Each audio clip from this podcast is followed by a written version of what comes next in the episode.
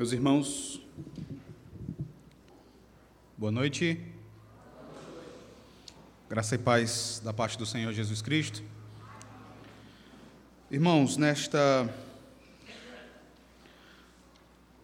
última noite, lembrando que nós ainda teremos devocional amanhã pela manhã, mas nesta última noite eu gostaria de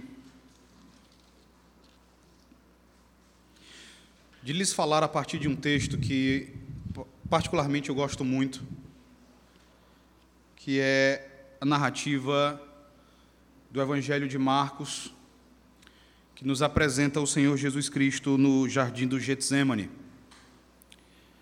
Em Marcos capítulo 14, do versículo 32 até o versículo 36 Então, nesta última noite, eu gostaria de meditar com vocês acerca do sofrimento do nosso Redentor.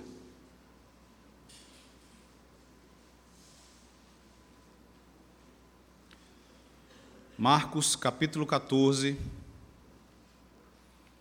do versículo 32 até o versículo 36. Quando a gente considera o sofrimento de Cristo, a gente considera aquilo que John Owen chamava de graça adquirida. Ontem, pela manhã, quando nós falamos sobre como nós temos distinta comunhão com a pessoa do Filho, nós nos concentramos na graça pessoal de Cristo, na graça que lhe é própria. E a graça adquirida, ela geralmente foca a maneira como ele sofreu, como ele morreu para nos redimir do pecado. Então eu quero ler com vocês Marcos capítulo 14, do verso 32 até o verso 36. Nós vamos ler em uníssono, todos a uma só voz. Diz assim: Então foram a um lugar chamado Getsemane. Ali chegados, disse Jesus a seus discípulos: Assentai-vos aqui enquanto eu vou orar. E levando consigo a Pedro, Tiago e João, começou a sentir-se tomado de pavor e de angústia. E lhes disse: A minha alma está profundamente triste até a morte. Ficai aqui e vigiai. E adiantando-se um pouco, prostrou-se em terra e orava para que, se possível, lhe fosse poupada aquela hora. E dizia: Aba, Pai, tudo te é possível, passa de mim este cálice, contudo, não seja o que eu quero, e sim o que tu queres. Amém. Vamos curvar as nossas frontes, vamos pedir que o Senhor nos abençoe. Você pode orar também suplicar ao Senhor que, por seu Espírito, Ele comunique a Sua palavra com graça, com poder ao seu coração. Vamos orar. Senhor nosso Deus, nosso Pai bendito, louvado e exaltado seja o Teu santo nome. Pai amado, nós lemos a Tua palavra, a Tua palavra que nos fala a respeito do sofrimento do nosso Redentor, da agonia do Teu Filho Jesus Cristo e Pai, a nossa súplica é que o Senhor nos dê agora olhos para enxergarmos. Que o Senhor nos dê ouvidos para ouvirmos atentamente a tua palavra. Que o Senhor nos dê corações atentos, corações submissos, corações dispostos, ó Pai bendito, a se submeterem à tua vontade revelada. Pedimos que o Senhor também ajude o pregador para que ele seja fiel à tua palavra para que ele, ó Deus, almeje tão somente a glória do teu nome, para que seja, ó Deus, o desejo do seu coração que Cristo seja exibido diante da tua igreja. E que a tua igreja, ó Deus, se encante, se deslumbre, se maravilhe diante dos sofrimentos vicários de teu filho Jesus Cristo. É no nome dele que oramos, é no nome dele que te bendizemos desde já, hoje para todo sempre. Amém. Irmãos, quando nós pensamos no, nos imensos sofrimentos que o nosso Senhor Jesus Cristo suportou em nosso lugar, frequentemente nós nos limitamos, ou no mínimo nós enfatizamos o sofrimento da cruz. Nós paramos muitas vezes naquilo que Jesus sofreu na cruz do Calvário. E de fato, a cruz, ela é o símbolo maior da obra redentiva do Senhor Jesus Cristo. Foi na cruz que ele bradou: está consumado. Só que se nós limitarmos a agonia e o sofrimento de Jesus Cristo ao grito dolorido que ele deu: Deus meu, Deus meu, por que me desamparaste? Nós acabaremos laborando em erro. Só que nós muitas vezes achamos que a cruz foi o pior momento de Jesus. Nós achamos que a cruz foi o momento mais difícil do ministério terreno do Senhor Jesus Cristo. Só que se pensarmos assim, nós vamos perder o foco e nós vamos acabar nos enganando. Porque apesar de toda a sua dificuldade, a cruz não foi o momento mais difícil vivido pelo Senhor. Ela não foi o seu pior momento. A Bíblia vai nos ensinar que mesmo a cruz, ela se constituiu num momento de glória para Jesus Cristo.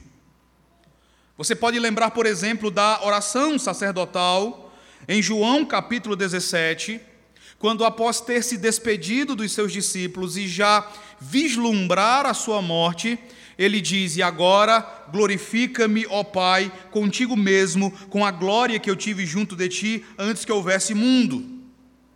Um pouco antes, no capítulo 12 do Evangelho de João, ele vai dizer no verso 23: É chegada a hora de ser glorificado o Filho do Homem.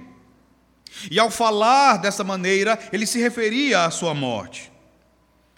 Se você ler João capítulo 12, versículos 24 e 27, isso fica claro. Ele vai dizer: Em verdade, em verdade vos digo, se o grão de trigo caindo na terra não morrer, fica ele só mas se morrer, produz muito fruto.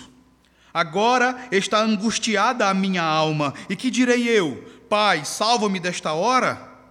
Mas precisamente com este propósito vim para esta hora. Por tudo isso, nós podemos dizer que a cruz, ela não foi o momento mais difícil de Cristo. A cruz foi um momento de glória.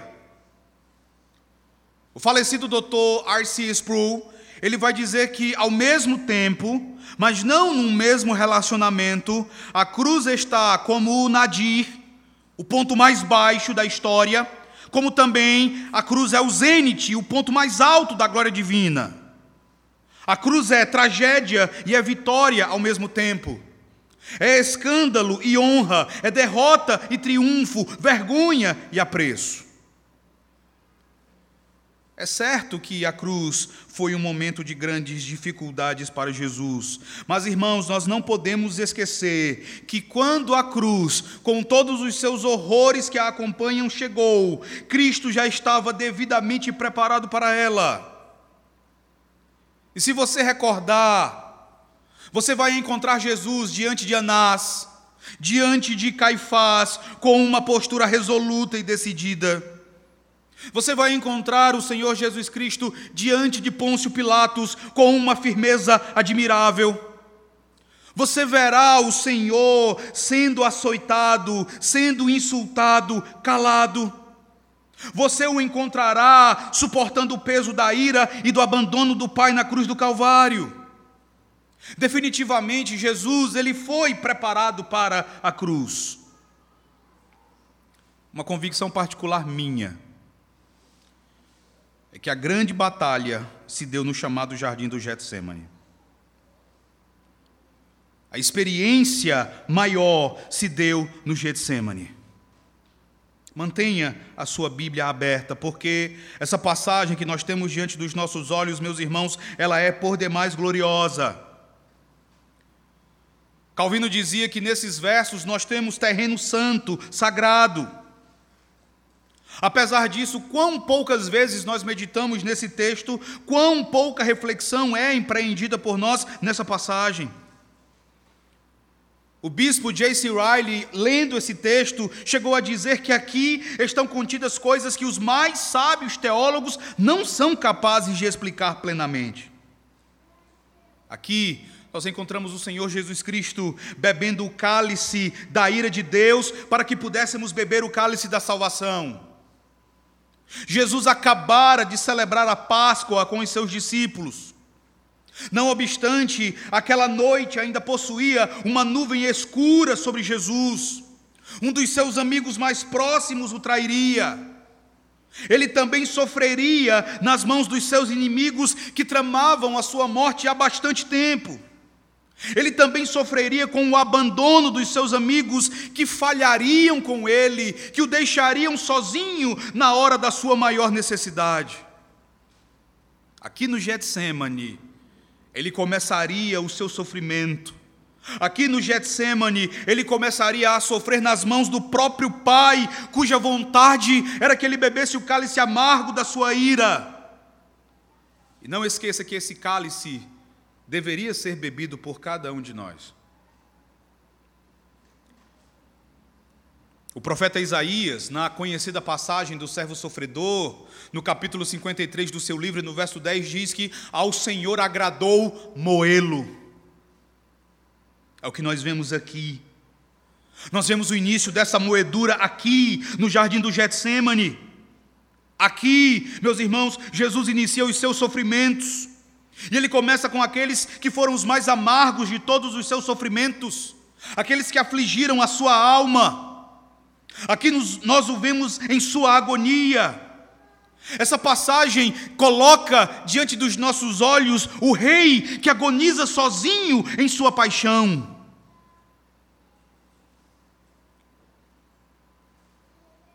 Esse acontecimento foi tão singular que muitas vezes pessoas, quando atravessam algum sofrimento, dizem que estão experimentando o seu Getsemane particular. Mas, irmãos, nunca ninguém, jamais passou pelo que Jesus experimentou nesse jardim. Um comentarista do Novo Testamento vai dizer que o inferno, como ele é, veio até Jesus no Getsemane e no Gólgota. E o Senhor desceu até ele, experimentando todos os seus terrores. Nós nunca conheceremos as profundezas da agonia e da dor que o nosso Salvador suportou sozinho naquela noite, por amor a nós. E o que mais deve nos maravilhar, meus irmãos, é que o Senhor fez isso voluntariamente. Voluntariamente ele experimentou exatamente aquilo que eu e você deveríamos experimentar por nossa transgressão. E Marcos, dos quatro evangelistas, foi aquele que primeiro escreveu sobre este fato. E ao escrever sobre este episódio, Marcos não vai economizar nos detalhes. Ele não vai economizar nos detalhes sobre a agonia do nosso Senhor no jardim do Getsemane. Então, olhemos, meus amados irmãos, para essa passagem e percebamos o sofrimento do nosso Redentor. Olhe para o verso 32. Leia-o comigo mais uma vez. O evangelista Marcos diz assim: Então.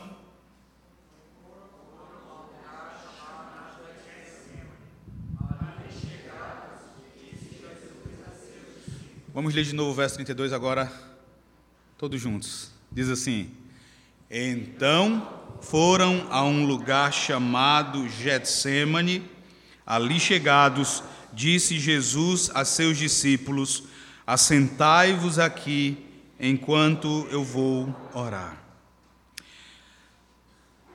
Essa é a terceira vez que o evangelista Marcos diz que Jesus se retira para orar sozinho. Ele narra isso no capítulo 1 e no verso 35. Ele narra isso no capítulo 6, versículo 46. Cada ocasião foi um tempo de importante significado, mas nenhuma ocasião foi mais importante do que esta. E meus irmãos, dentre todas as coisas maravilhosas que existem na Bíblia Sagrada, uma que me deslumbra frequentemente É quando em Gálatas, no capítulo 4 e no verso 4, o apóstolo Paulo diz que quando veio a plenitude do tempo, Deus enviou o seu filho, nascido de mulher e nascido sob a lei. A ideia transmitida pelo apóstolo Paulo é que, na plenitude do tempo, todos os detalhes importantes para a nossa salvação foram preparados pelo Senhor. E por que, que eu evoco essa afirmação do apóstolo Paulo? Porque se você lembrar, Jesus tinha o costume, ele tinha o hábito de se dirigir ao Monte das Oliveiras com os seus discípulos. Foi do Monte das Oliveiras que ele pregou o seu famoso sermão, sermão escatológico em Mateus no capítulo 24. Quando você também abre a sua Bíblia em João, no capítulo 18, e no versos 1, nos versos 1 e 2, João vai dizer que Jesus ele sempre ia, ele tinha o costume, ele tinha o hábito de se dirigir a um jardim, e esse jardim ficava exatamente localizado no Monte das Oliveiras. Se você abrir a sua Bíblia, por exemplo, em Mateus, no capítulo 26, no verso de número 26, ou oh, perdoe-me, aí mesmo em Marcos, perdoe-me, Aí mesmo no registro de Marcos, no verso 26 do capítulo 14, depois de Marcos narrar a ceia do Senhor, Marcos vai dizer o seguinte, verso 26, leiamos. Tendo saíram e logo depois, Marcos vai nomear o lugar onde Jesus estava como o jardim do Getsemane. Quando João menciona esse jardim no seu evangelho, João não menciona o nome do jardim. João diz apenas que Jesus foi para um jardim e que ele já havia estado ali muitas vezes com os seus discípulos. É a primeira vez que este lugar específico, o jardim do Getsemane, é mencionado nos evangelhos. Por que só agora? Por qual razão apenas agora esse jardim, frequentado tantas vezes pelo Senhor, tem o seu nome mencionado? E eu acredito que a razão para isso é que o nome do jardim tem relação direta com o que estava começando a acontecer.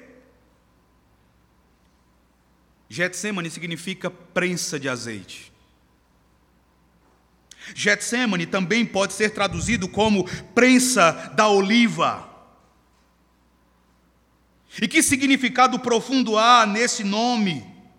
Porque aqui em Marcos capítulo 14, naquele lugar chamado prensa de azeite, prensa da oliva, você vê o teu redentor, o teu salvador, cumprindo por você toda a obediência e retidão da lei divina e começando a ser esmagado, começando a ser prensado, começando a experimentar sobre si o peso da ira de Deus. Aqui ele começa a ser pressionado, e a pressão é tamanha que, de acordo com Lucas, no capítulo 24, ele vai suar. Ele vai suar gotas de sangue. Aqui você começa a ver o teu Salvador sendo esmagado os teus pecados, os meus pecados sendo arremessados sobre ele e o esmagando. Olhe para os versículos 33 e 34. Leia comigo. Diz assim: leiamos. E levando consigo a Pedro, Tiago e João, começou a sentir-se tomado de pavor e de angústia, e lhes disse: a minha alma está profundamente triste até a morte. Meus irmãos, mesmo o Senhor Jesus Cristo tendo o propósito de orar e de, na oração, recostar a sua alma nas mãos de seu Pai, ele não conseguiu se ver isento das mais dolorosas sensações. É verdade que a missão que ele tinha diante de si era uma missão por demais gloriosa, mas o caminho até a sua realização era um caminho pavoroso. Era um caminho cheio de angústia. Aqui você encontra o Senhor Jesus Cristo com os seus discípulos, os três discípulos mais chegados. Aqui você o encontra com Pedro, Tiago e João, e o que é interessante é que estes três discípulos, eles sempre presenciaram, eles sempre se fizeram presentes em momentos grandiosos do ministério terreno de Cristo. Se você abrir a sua Bíblia no capítulo 5, do verso 37 até o verso 43, quando Marcos narra a ressurreição da filha de Jairo, você vê que esses três discípulos estão ali.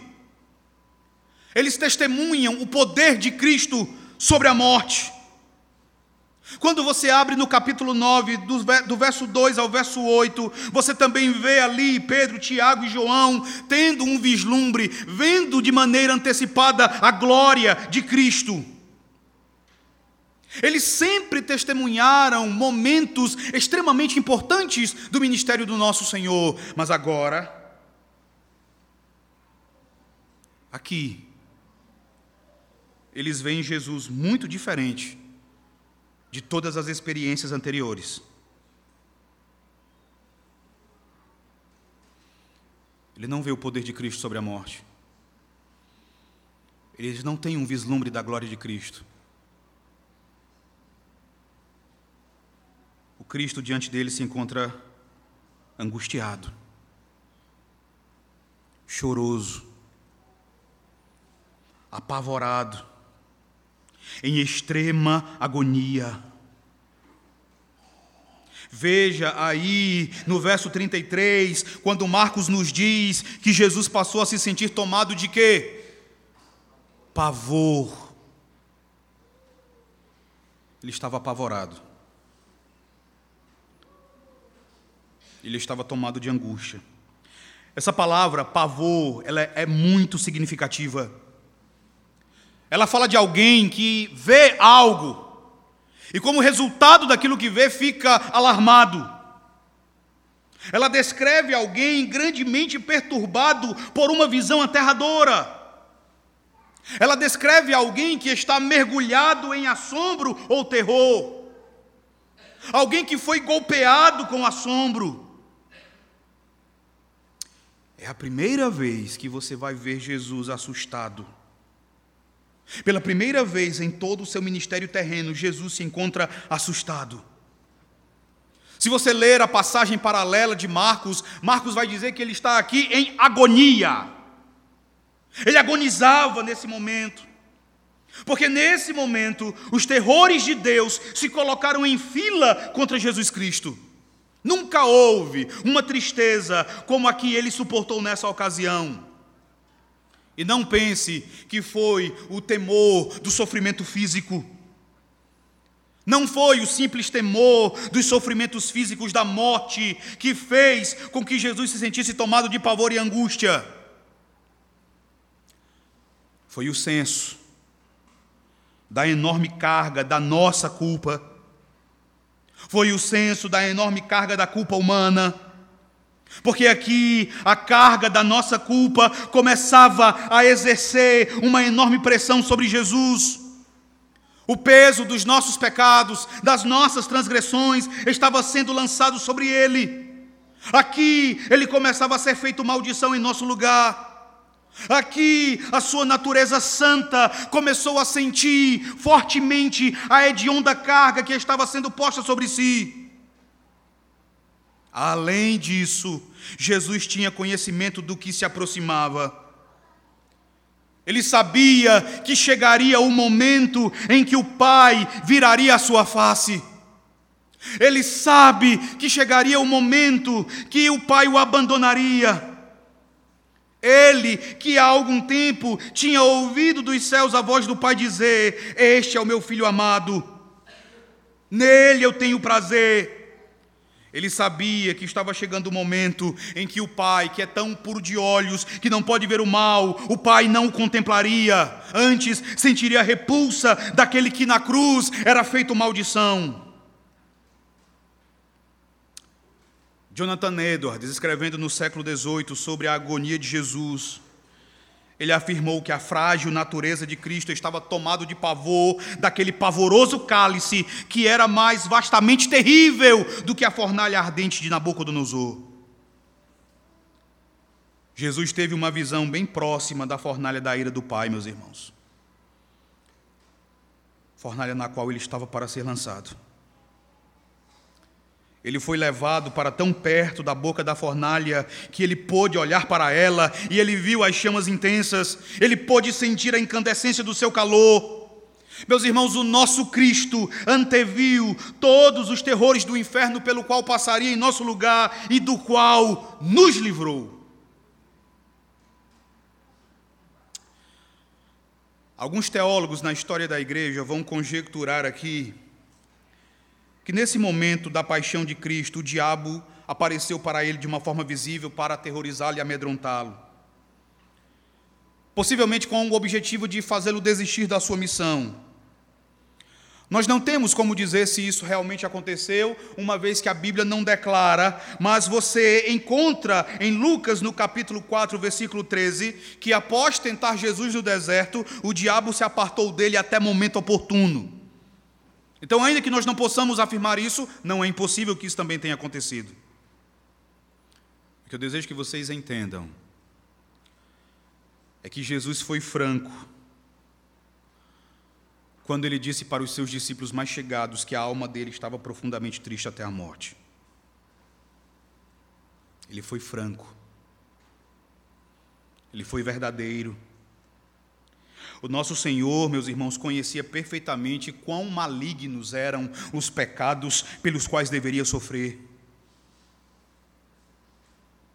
E ele amava o Pai que fora ofendido pelo homem. Mas, como mediador, ele também amava o homem que estava destruído e em perigo por causa do pecado. Literalmente, o texto original diz que Jesus declarou: oprimida está a minha alma até ao ponto da morte. Essas palavras de Jesus mostram que o peso dos nossos pecados era tamanho que, tomado de pavor, tomado de tristeza, tomado de angústia, ele chegou a sentir o gosto amargo e podre da morte. Um comentarista chamado Daniel Aiken diz que nada em toda a Bíblia se compara à agonia e angústia de Jesus no Getsemane. Nem os lamentos dos salmos, nem o coração partido de Abraão, na medida em que ele se preparava para sacrificar seu filho Isaque, nem a tristeza de Davi por causa da morte do seu filho Absalão, nada se compara à tristeza, à agonia e à angústia de Jesus nesse jardim. Você pode perguntar, pastor, isso nos é útil em quê? A consideração dos sofrimentos de Cristo na sua alma, a consideração da sua angústia por nós, irmãos, nos são úteis por várias razões. A primeira delas, para amargar os nossos pecados. Para que sintamos o amargor dos nossos pecados. O puritano Thomas Watson disse, é um dito bem conhecido dele, que quanto maior for o amargor que sentirmos no pecado, maior será o dulçor que sentiremos em Cristo. Então nós devemos perceber na agonia do nosso Senhor, no jardim do Getsemane, a excessiva pecaminosidade do pecado a excessiva malignidade do pecado, e lamentavelmente este é um assunto a respeito do qual os nossos pensamentos estão sempre abaixo do que deveriam estar. A maneira superficial e negligente com que abordamos os nossos próprios pecados, pecados como a nossa linguagem suja, pecados como a nossa insubmissão aos nossos pais, Pecados como a quebra do descanso no dia do Senhor, a mentira, o adultério, coisas semelhantes, a maneira como nós abordamos os nossos pecados serve de dolorosa evidência da baixa condição moral em que muitas vezes nós nos encontramos. Então, perceber essa agonia deve nos, nos fazer perceber quão terríveis são os nossos pecados, quão amargos são eles. Eu fico pensando, meus irmãos, quando você lê esse texto e percebe isso aqui, será que você ainda é capaz de ter um pensamento favorável, ainda que seja ligeiro, sobre o pecado? Quando você percebe o que o teu pecado causou, você ainda consegue ser tolerante com o pecado? vendo que o pecado causou sobre o nosso Senhor Jesus Cristo. Thomas Watson afirma que aqui nós vemos o início da vergonha da cruz. Ele vai perguntar: os nossos pecados fizeram Cristo passar vergonha, e eles não vão nos fazer sentir envergonhados? Ele diz: Quem pode ver o sol corar de vergonha pela paixão de Cristo e se esconder no eclipse e ainda assim não corar de vergonha? Será que há possibilidade, irmãos, de que aquilo que esmagou, aquilo que oprimiu a alma do nosso Senhor, será que há possibilidade disso repousar levemente sobre as nossas almas? Jesus Cristo passou tal agonia por causa dos nossos pecados, e será que nós não vamos sentir a mínima tristeza, a mínima agonia por causa da maneira como nós vivemos? Nós precisamos olhar para esse texto e precisamos contemplar Cristo sofrendo, Cristo agonizando por causa dos nossos pecados. Isso deve nos comover, isso deve sensibilizar o nosso coração. Eu oro eu peço a Deus para que não haja aqui nenhuma, nenhuma consciência cauterizada. Para que todos possamos considerar e amar aquele a quem nós oprimimos, a quem perfuramos. E para que lamentemos profundamente quando nós pecarmos contra ele. Olhe para o texto mais uma vez. E agora leia comigo os versículos 35 e 36. O evangelista Marcos ele continua Marcos diz assim, leiamos 35 e 36. E adiantando-se um pouco, prostrou-se em terra e orava para que, se possível, lhe fosse poupada aquela hora. E dizia: Aba, Pai, tudo te é possível. Passa de mim este cálice. Contudo, não seja o que eu quero, e sim o que tu queres. Marcos vai nos dizer que depois de dizer para Pedro, Tiago e João ficarem orando e vigiando, Jesus ele se afasta um pouco, ele se prostra na terra. Se você ler Lucas capítulo 22, versículo 41, você verá Lucas dizendo que Jesus se afastou cerca de um tiro de pedras. Isso dá cerca de 20, 25 metros. Ele se afasta cerca de 25 metros, ele se prostra e ora. Na narrativa da agonia de Cristo, um novo elemento é introduzido aqui, que é a oração. E aí você deve lembrar o seguinte: naquela época e naquela cultura, a posição costumeira de um judeu orar era de pé. O costume judaico era de que as pessoas orassem de pé. Pastor, era só os fariseus? Não. Na mesma parábola, em que Jesus nos mostra um fariseu orando de pé, ele também nos diz que o, publicano, arrependido dos seus pecados, ele também orava de pé. Era a posição costumeira. Mas aqui você encontra o Salvador prensado pelo peso dos pecados e da ira de Deus, ele ora prostrado. Ele não estava apenas de joelhos, ele estava prostrado. Lembre que no Éden, como consequência da maldição de Deus sobre a serpente, o pó seria a comida da serpente. Aqui você encontra algo inimaginável: o redentor com a sua boca no pó. Deus Filho com a sua boca no pó. É a única vez que nós encontramos Jesus assim.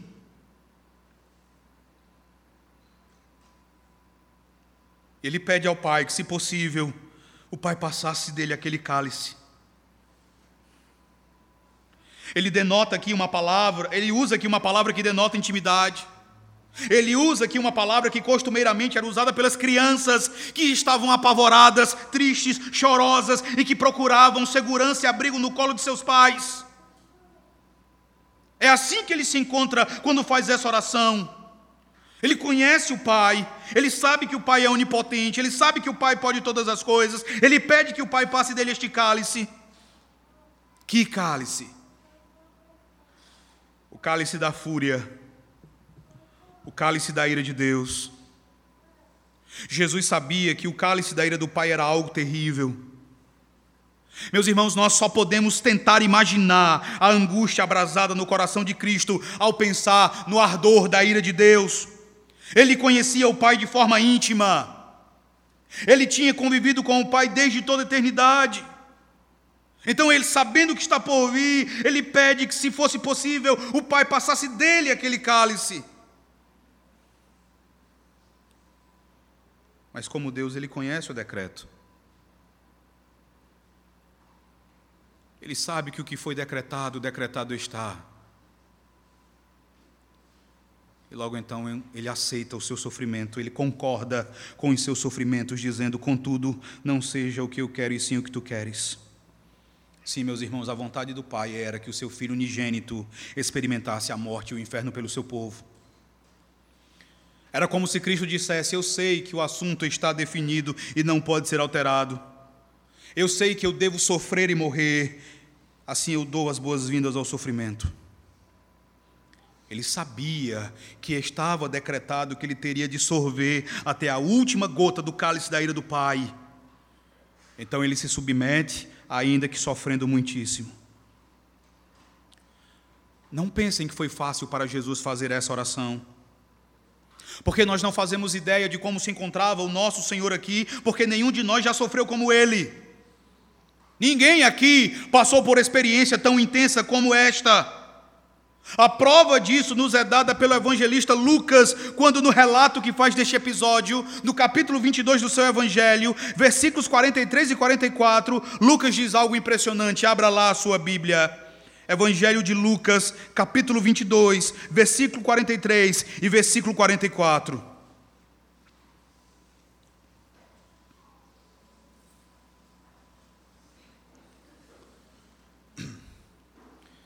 Leiamos todos juntos mais uma vez, diz assim a palavra de Deus. Então lhe apareceu um anjo do céu que o confortava, e estando em agonia, orava mais intensamente.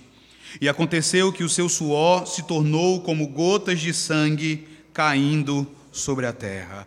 Ah, meus irmãos, nós subestimamos demais o sofrimento do nosso Senhor. Veja aqui Jesus o Deus Criador, aquele que João vai dizer que por meio dele todas as coisas foram criadas e sem ele nada do que foi feito se fez. O Deus Criador, aquele que criou os anjos, ele precisa aqui ser confortado, ser amparado por uma das suas criaturas. Um detalhe que nós nunca podemos esquecer era, é que Lucas, o autor deste evangelho, era médico. O famoso médico amado. E Lucas vai dizer que o suor de Cristo se tornou como gotas de sangue caindo sobre a terra. Alguns teólogos liberais vão dizer que aqui Lucas estava dizendo que o suor de Cristo ficou apenas parecido com sangue.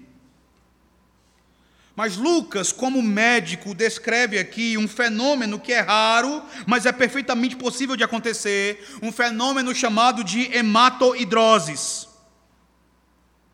Esse fenômeno é descrito da seguinte forma: os vasos capilares que alimentam as glândulas sudoríparas se rompem, causando-lhes o vazamento de sangue. Isso geralmente ocorre sob condições de extrema tensão física ou emocional.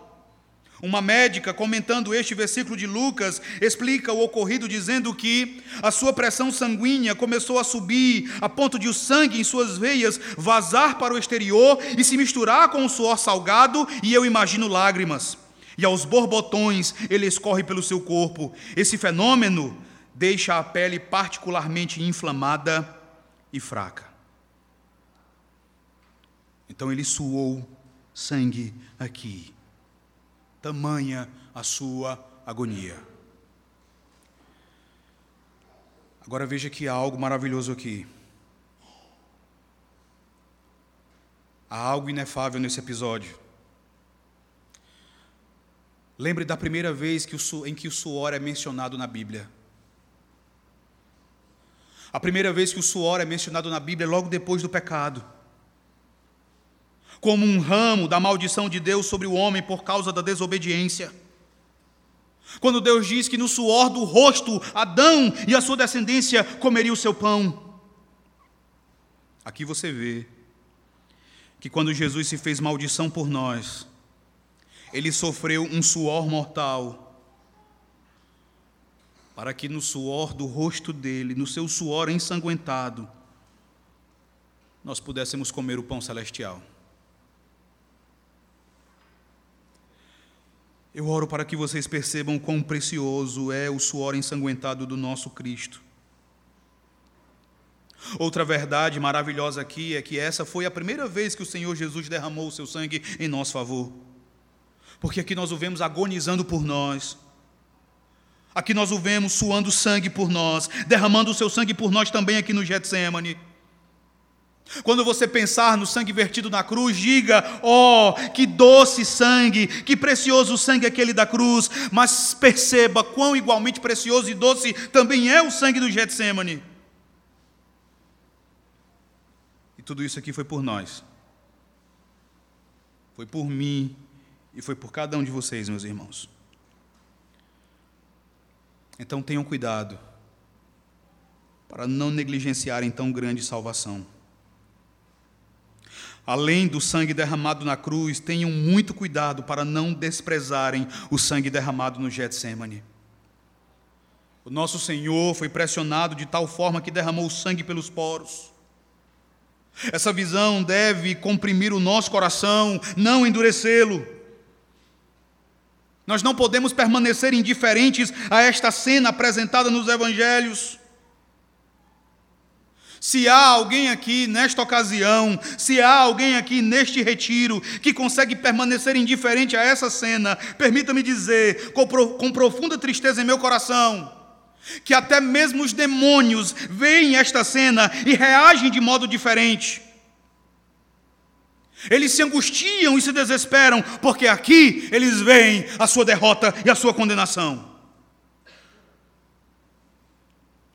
Mas se você está aqui e você permanece indiferente, você olha e você não vê absolutamente nada. Thomas Watson disse: Os nossos pecados são piores que os pecados dos demônios. Porque os anjos do céu, os anjos caídos, nunca pecaram contra o sangue de Cristo. Cristo não morreu por eles. O remédio dos méritos de Cristo nunca teve o propósito de curar os demônios. Mas nós, nós temos afrontado e desacreditado o seu sangue com a nossa incredulidade. Por isso os nossos pecados são piores. Meus irmãos, precisamos ter uma nova perspectiva do sofrimento vicário do nosso meigo e doce Salvador, o Senhor Jesus Cristo. Nós que fazemos parte do corpo de Cristo, nós que recebemos os benefícios oriundos desse sofrimento infernal, nós só podemos é lamentar pelas muitas vezes em que nós brincamos com o pecado. Meus irmãos, o pecado com o qual nós brincamos tanto foi justamente aquele que esmagou o Cristo que nós dizemos amar. Então, como podemos, depois do que Cristo padeceu, ainda fechar os olhos, tapar os ouvidos e continuar acalentando a maldade e a iniquidade? O Getsemane foi inferno para Jesus. E nós devemos ser gratos a Deus porque Jesus experimentou esse inferno. Se não existisse Getsemane, não existiria Calvário. Se não existisse Calvário, não existiria túmulo vazio. E se não houvesse túmulo vazio, existiria inferno para nós. Eu quero me dirigir agora àqueles que estão conosco hoje, mas que talvez ainda não possuam um relacionamento de vida e de amor com Cristo e com Deus Pai. Eu me dirijo a alguém que porventura está andando longe do Redentor. Você não sabe quanto tempo você ainda vai viver. Você não sabe se você chegará ao dia de amanhã. Nenhum de nós sabe isso. E o que eu tenho a dizer a você é que você, portanto, não morra no estado em que você se encontra. Porque se você partir deste mundo sem estar unido ao Senhor Jesus Cristo, fique sabendo que tudo que ele experimentou naquelas poucas horas vai cair sobre você. Ali no Getsemane, o Senhor suportou o sofrimento e o terror no lugar do seu povo. para que o seu povo não tenha de experimentar isso. Então, se você morrer sem estar ligado a Jesus, isso significará que Jesus ele não sofreu por você. E se ele não sofreu por você, então você terá que experimentar pessoalmente o que ele experimentou no jardim do Getsemane. E mais, o que ele experimentou durante pouco tempo, você experimentará por toda a eternidade. Se você anda longe do Redentor, saiba que há um Getsemane eterno reservado para todos aqueles que desprezam o sofrimento vicário de Cristo. Mas eu sei que a tua alma é uma alma cansada. Então você que possui uma alma cansada, corra ainda mais. Mas corra para fugir da ira de Deus. Não espere para beber o cálice da ira de Deus. Não espere para receber o peso da mão irada de Deus sobre a tua vida. Não espere para beber pessoalmente desse cálice, porque não há quem possa beber desse cálice senão Jesus. Então corra para Ele, corra para aquele que já experimentou tão pesada ira. Corra para aquele que sorveu até a última gota deste cálice amargo em favor dos seus. E em vez do cálice da ira, beba do cálice da salvação. Que o Senhor nos abençoe, meus irmãos. Que o Senhor nos faça amar o nosso Redentor cada vez mais. Vamos nos colocar de pé. Vamos orar. Presbítero Jairo, ore, agradecendo ao Senhor, encerrando também esse momento. Logo depois nós temos alguns rápidos avisos.